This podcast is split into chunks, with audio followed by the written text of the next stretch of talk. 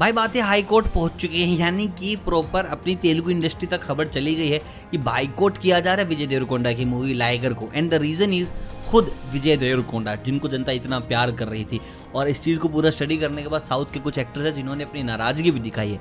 कमाल की बात यह है, जनता से नाराज़गी नहीं दिखाई उन्होंने नाराज़गी दिखाई है उनके ही कलीग यानी कि मिस्टर देवर कोंडा से। There are so many actors जिन्होंने कहा है like you may be knowing mister Ravi Teja, बहुत जहर आदमी है, बहुत तगड़े आर्टिस्ट है।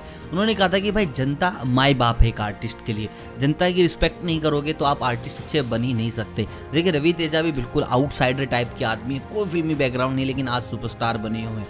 उनका ये कहना था, जब आप बाहर से आते हैं तो आपकी फैमिली आपका प्यार, आपके दोस्त, आपका हम सफ़र सब कुछ जनता बन जाती है। अगर आप जनता को ऐसे बोल दे रहे हो कि देखोगे तो देखो, नहीं देखोगे तो नहीं देखोगे। थिएटर में नहीं तो टीवी पे देख लोगे, फ़ोन पे देख लोगे। तो भाई जनता आपसे कनेक्ट नहीं करेगी।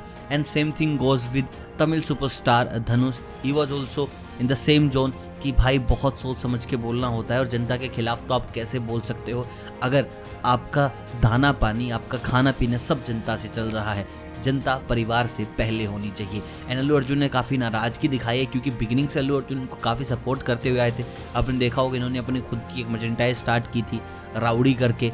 एंड अल्लू अर्जुन बहुत बार उसको एंडोर्स कर चुके हैं, उनके कपड़े पहनते हुए दिखाई दिए हैं and he said same thing जनता के साथ गलत किया है देवरकोंडा ने। ही शुड रिस्पेक्ट देम और माफ़ी भी मांगनी चाहिए। अगर वो माफ़ी नहीं मांग रहे हैं देन उनके लिए अच्छी खासी प्रॉब्लम हो जाएगी। क्योंकि भाई, अगर आपकी जनता फ़िल्म देखेगी नहीं तो कोई दूसरे डायरेक्टर प्रोड्यूसर काम देंगे नहीं। क्योंकि हर कोई चाहता है उनकी फ़िल्म हिट हो, ज़्यादा से ज़्यादा पैसा कमाए। But this was a wrong move from Deverakonda side जहाँ पर हर कोई मूवी की बात कर रहा था, वहीं अचानक से दूसरी लहर चली और सब कुछ बर्बाद हो गया। इसलिए भाई बड़े बूढ़े बोलते हैं, सोच समझ कर बोलो, पहले तो लो, फिर बोलो। बाकी आप कमेंट करके बताएँ, आपको क्या लगता है इस कॉन्ट्रोवर्सी में? कितनी गलती है देवरकोंडा की और कितनी ऐसे मिसअंडरस्टैंडिंग हो गई है जनता के बीच? जल्दी से कमेंट करके बता दीजिएगा। बाकी मिलता हूँ, मुझे बहुत जल्द नई न्यूज़ नई अपडेट्स नई बातों के साथ। तब तक आप सभी को अलविदा।